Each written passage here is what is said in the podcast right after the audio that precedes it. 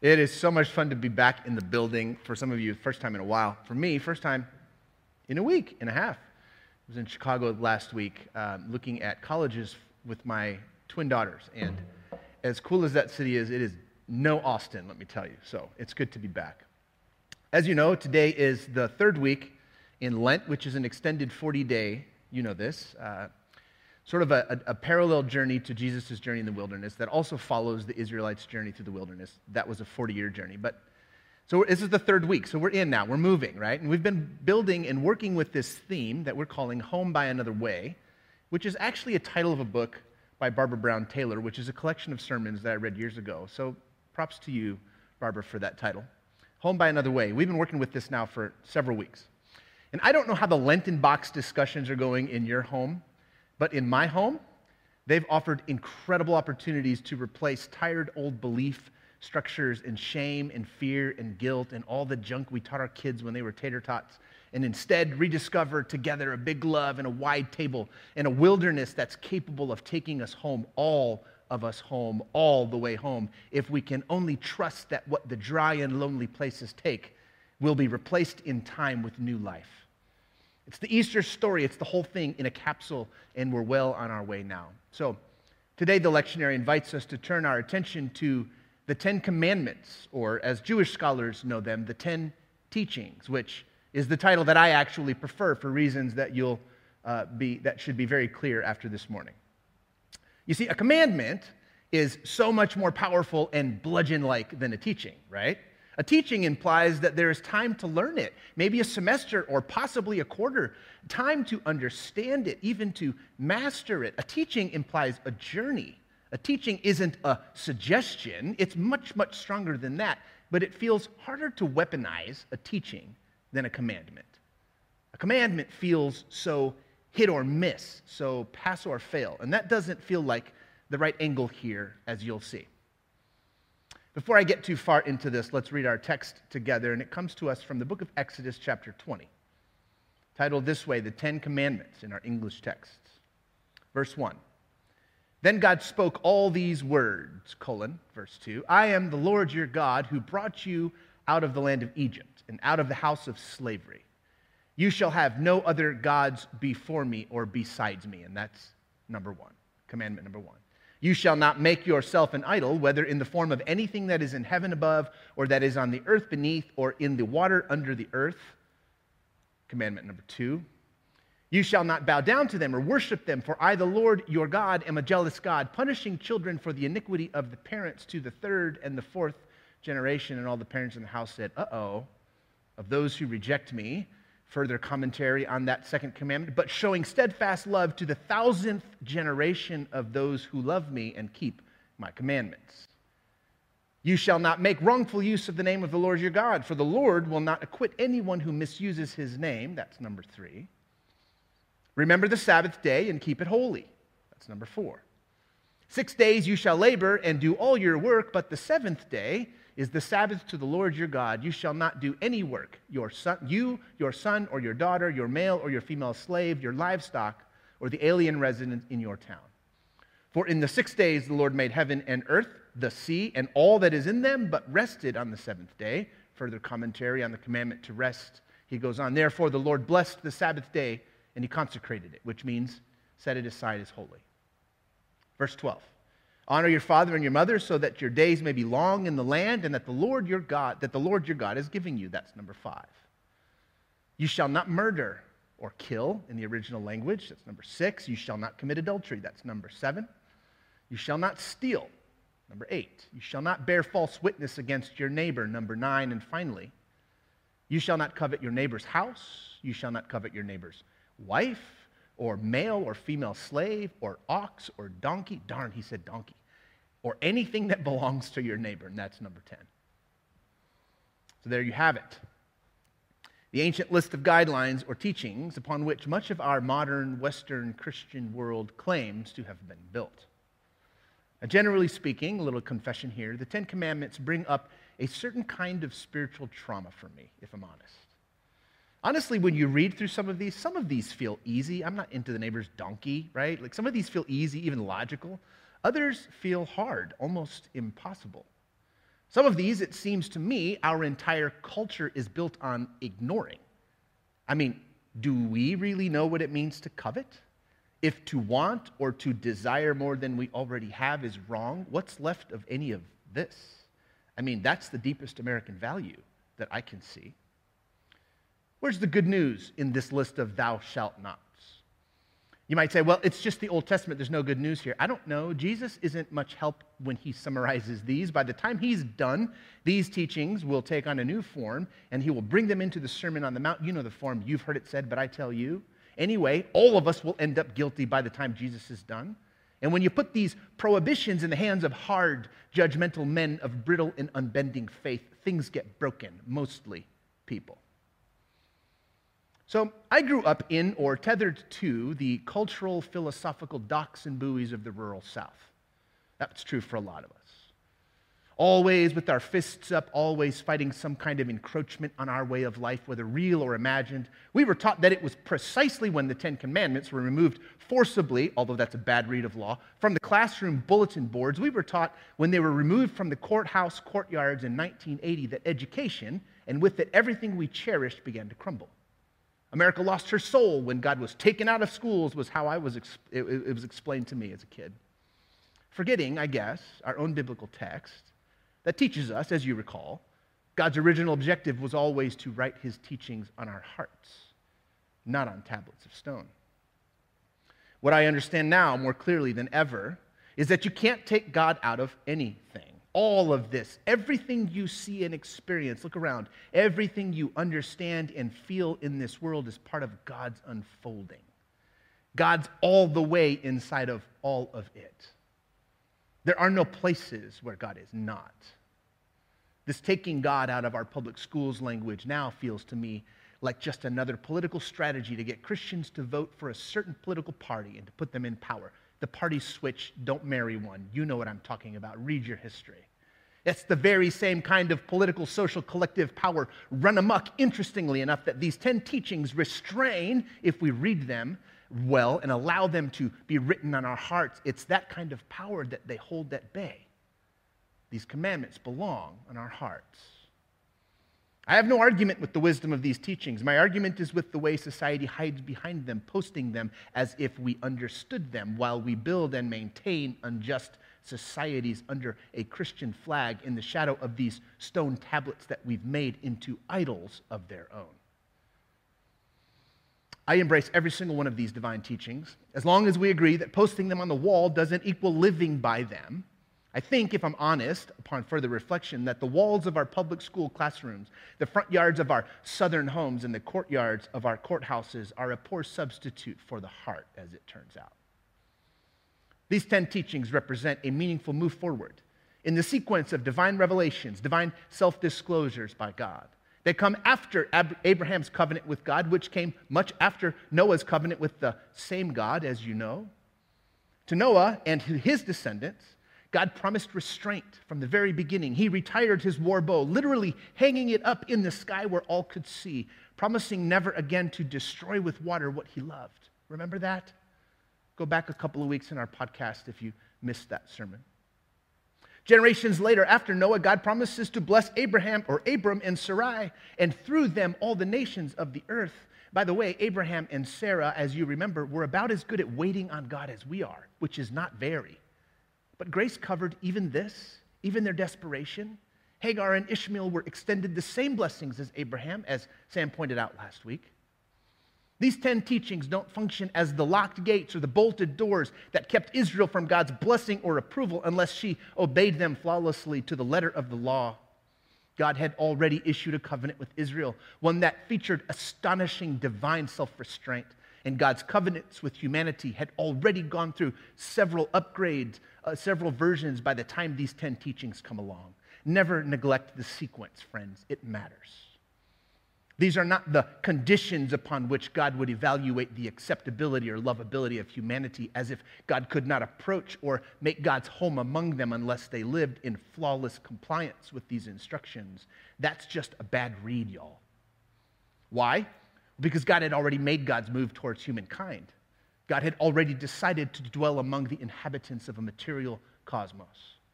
They are not, these are not the conditions, these Ten Commandments of God's favor. These are the principles of freedom, of living free, of living harmoniously in society among neighbors. And if you don't understand this, you might be tempted to think that these are the very things that make people good or bad, sinful or righteous, acceptable to God or not. But it's so much deeper than that. Don't forget, God liberated an enslaved nation, the Hebrew people who served in Egypt for almost half a millennium. And this people, having no previously recorded principles upon which to build a society of their own, received the law, which begins with these 10 teachings. These teachings become the basis of justice and freedom, but they come well after God hung up his weapons of war, long after Abram and Sarah were promised again and again and finally saw the fulfillment of God's multiplication of their seed beyond their wildest dreams. These aren't conditions, these are principles. God's grace and blessing and, and his commitment predate these stipulations. You mustn't forget that. We mustn't forget that. And as it turns out, being set free and staying free are two very different things, aren't they? God does one, and we must do the other. So, how do we make sense of these 10 teachings then? Well, the simplest way is to break them into two groups. The first five deal with our relationship with God, with that sort of bridge in the middle of a Sabbath rest. And they're followed by the next five, or the, uh, the five that teach us, this, the second side of the tablets, that teach us how to deal with our neighbors and to deal with one another. You know that there can never be a distinction, right? How we deal with people is 100% connected to how we deal with God. You can't be right with God and wrong with people. Maybe this is why Jesus summarized the entirety of the law and the prophets this way. He simply said, Love God and love people. How exactly do those two things connect? Maybe there's a million ways. Maybe there's 7.3 billion ways. But one way that works for me is simply this thought that God loves people so much that he takes personally the way people are treated. Like saying, You pick on them, you picked on me. Another way of understanding this might be people are actual extensions of God's self. Maybe there is no distinction as we were taught. That's a considerably bigger idea, I know. So take your time with that one. It messes with your sense of how God and the world are divided. Maybe there is no division as we thought there was. Anyway, there has to be some gospel buried here. Even in these verses that were often weaponized to divide and belittle and exclude. So let's take our time with these, going verse by verse. Maybe we'll see something for the first time. These will be on your screen. Starting from the beginning. Then God spoke all these words then, meaning, of course, after what just happened. And you'd have to read back chapter 19 to know what this refers to. But summarized for you, it was the whole dramatic scene of God calling the Israelite nation to the foot of a mountain to receive these 10 teachings. Some of it feels literally frightening, like frightening on purpose. I'm not sure what to make of all of the details, but it got their attention. Verse 2 goes on I am the Lord your God who brought you out of the land of Egypt, out of the house of slavery paraphrased, says, I am God who saw you, who saw your unfair, unjust situation, and miraculously opening oceans and slaying armies, I set you free. You were slaves, but you are not slaves anymore. And it almost feels like everything that follows this point in their story will, in some way, be about addressing their former state of captivity and how they might remain free after God liberated them. Voice, uh, verse 3 You shall have no other gods before me. There will be no need to elevate any other God above the one who sees and sets you free, is the logical flow here. You will see alternatives, God seems to promise them, but you won't need them. Gods who demand, gods who kill, gods who bind and curse are plenty, but you won't need them. Stick with the God who sets you free. Verse 4 you shall not make for yourself an idol, whether in the form of anything that is in heaven above, or that is on earth beneath, or that is in the water underneath the sea. This is where it gets really interesting, you guys. So hang on for this. Here, this fiery mountain god, this Patagonia god, wrapped in smoke and thunder, seems to know exactly how we humans think and act. When we find something divine, what do we do? We elevate it. We always have. I think we do this not because we're dumb, but because we know a common hallmark, a common signature, a common point of origin when we see it. Meaning, as descendants of God, God's self, as tiny embers of the bonfire of divine life, we recognize the origin of things. We see it in the condor, in the jellyfish, and in the liturgies and the revelations our neighbors cherish and celebrate. So, this God of Moses preempts what comes next. He says, Nothing created gets to fully embody or completely describe what I am like. Don't accept modified, filtered, limited versions of the real deal when you can have all of me. It's the gospel and the prohibition to find idols. They're unnecessary, they're reductions. Verse 5 You shall not bow down to them. And he goes on to further commentate on that concept. You shall not bow down to them or worship them, for I, the Lord your God, am a jealous God, punishing children for the iniquity of their parents to the third and fourth generations of those who reject me. Now, hang on. Again, we must not settle for lesser versions of me, God seems to say. There are many, but they aren't the whole picture. Now, hear this because I want all of you. This is a breathtaking idea. If you settle for less than all of me, God seems to say, less than the full embodiment, then this will put into motion ways of thinking, narratives, mythologies, and super shitty religious structures that transfer to your kids for several generations. Now, this word punish is interesting. It can also be rendered as visit. This idea that God will visit or revisit or circle back for generations. If anyone settles for less than 100% of the embodiment of God, as if to say, bad thinking about God loops, it comes back around. And the multi generational fruit of that is punishment. It's the settlement, it's settling for less than all of God. I hope you hear his heart in this text. But then add this to verse 5 because there's, a, there's no break there in the original Hebrew. But showing steadfast love to the thousandth generation of those who love me and keep my commandments. Verse 6 and verse 5 are a single idea, a single concept. And that should tell us something. God is saying, I am jealous. I do want all of you, says God. If you settle for less, that kind of small thinking transfers for three to four generations. There are consequences, but, but, steadfast love is something that goes on and on and on to a thousand generations. This is an intentionally absurd number. I hope you can see that. Designed to make the listener go, thousand generations? Who can count that high? Thousand generations describes the natural shelf life of God's steadfast love his unchanging love, unquestionable love and support from God. Oh, friends, right here in the middle of this passage that has been used to make people feel ashamed and small and flawed is this reminder, this incredible idea that there is essentially no expiration date on God's love. He goes on in verse 7 You shall not make wrongful use of the name of the Lord your God, for the Lord will not acquit anyone who misuses his name. And just to seal the previous idea, God reminds this gathered people, these former slaves assembled at the foot of this scary smoking mountain, that his brand, his name, shall not be deployed wrongfully. There is authority in the name of God, and God changes the names of what he loves and who he enters into contracts with. Verse 8 Remember the Sabbath day and keep it holy. So, given all of this, the text seems to say, rest relax. Put down your tools and stop making progress. Do nothing intentionally. God seems to be saying. Your physical limitations, your built in rhythms of life, and your energy, it matters. It's like God is warning the people that going too far too fast will equal the loss of hard earned freedom. Oh, we know that's true. Build in a break, he says, like God did.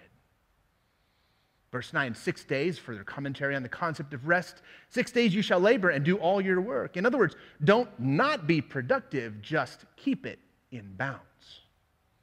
He goes on, but the seventh day is a Sabbath to the Lord your God. You shall not do any work. You, your son, your daughter, I wish you would have mentioned the wives as well, your male and female slaves, your livestock, and the alien resident in your towns essentially saying, no exceptions. This rest applies to all of you. Notice the very intentional deconstruction of all forms of social strata and structure and meaning. Even the animals are included.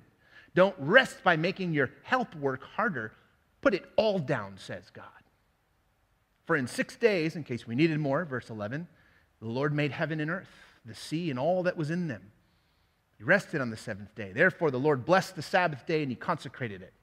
Oh, friends, this God repeats himself like the chorus of a Hillsong song, doesn't he? In case there was any doubt about this principle of regular rest, God offers this reminder even I get tired and rest from productivity. There is some kind of hidden pot of blessing, of recuperation, of refreshment if you unplug and put down the hammer, put down the pen, and put down the cell phone. And in case you needed to know, this God leads by example. Changing direction slightly in verse 12 Honor your father and your mother so that the days may be long in the land that the Lord your God is giving you. This is a basic, just basic logic. Keep peace at home and show honor. It all stays in the water, so don't piss in the water, right? He seems to be saying. Verse 13 You shall not murder. Actually, the word here is kill. Don't kill. That goes a different direction. Sometimes I wonder if this should apply to all forms of taking life. Here's what I know all life is sacred, as you know, including that of our enemies. This is not easy, especially when Jesus uh, will go on to claim that anger itself is the same as murder. He says, Don't take life, it's sacred. Verse 14, you shall not commit adultery. Well, this could be its own sermon. In fact, all of these could be their own sermon. This could be its own 10 part sermon series. I just offer you this little thing that I've learned the hard way over 27 years of faithful, monogamous, committed marriage.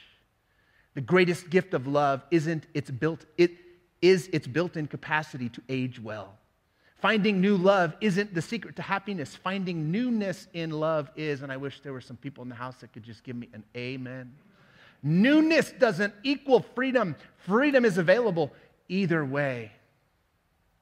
Verse 15 You shall not steal as if to say, everything will be provided for you by me. I am your source. You no longer need to hustle and scam and look out for yourself as you did when you had needs that no one looked after. I have set you free, God says. And in verse 16, you shall not bear false witness against your neighbor.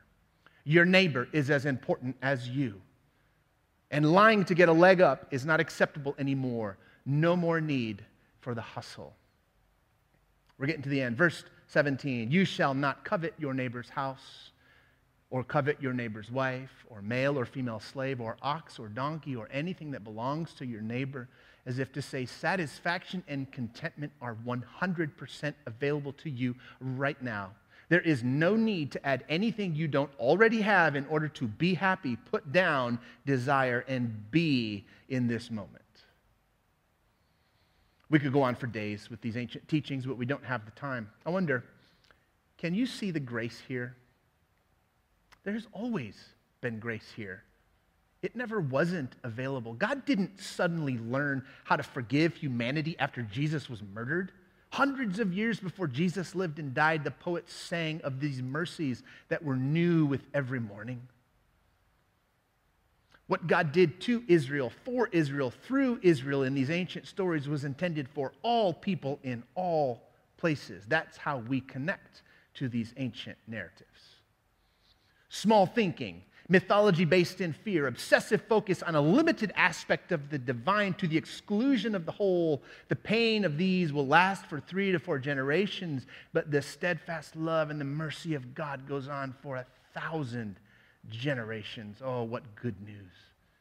Make no mistake, unending love and divine restraint is what holds this all together. The freedom we were given will take courage, courageous obedience to these teachings precisely to maintain that freedom, but God's favor predates these teachings by a long shot.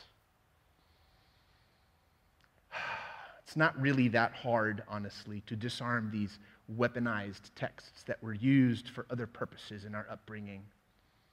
I know many of you were wounded by these commandments preached at us by angry men. But there is good news here. If you trust yourself to read them with an open heart. Nevertheless, I understand it is true. The gods of our youth may have to die for us to see a more enduring truth, a fuller picture, a more complete embodiment of love. And so we gather around the ruins and we remind ourselves that love goes on for a thousand generations, which is to say, it goes on and on and on and on. Does your faith allow for this? It must, friends, if we're going to let love remake us, if we're going to find our way through this Lenten wilderness, if we're going to take our place in the new life as it rises from the ruins of shipwrecked faith on the other side, we're going to have to make peace with standing in the ruins of lesser versions of God that no longer live and breathe. One way or another, we will find our way home. Love itself will wear us down. Beauty will weaken our resistance. Age will simplify things until we see most clearly. We are held by a love that lasts a thousand generations. We were set free to remain free, not to rush back into bondage. These 10 teachings describe the freest way we can live. So let's write them on our hearts where they belong. Pray with me. Lord, we welcome the work of love in our lives.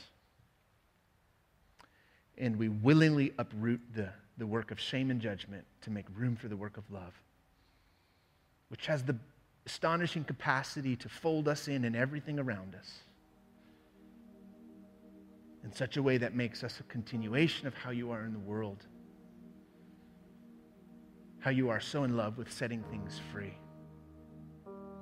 Let that love remake us even today on our Lenten journey. In your name we pray. Amen.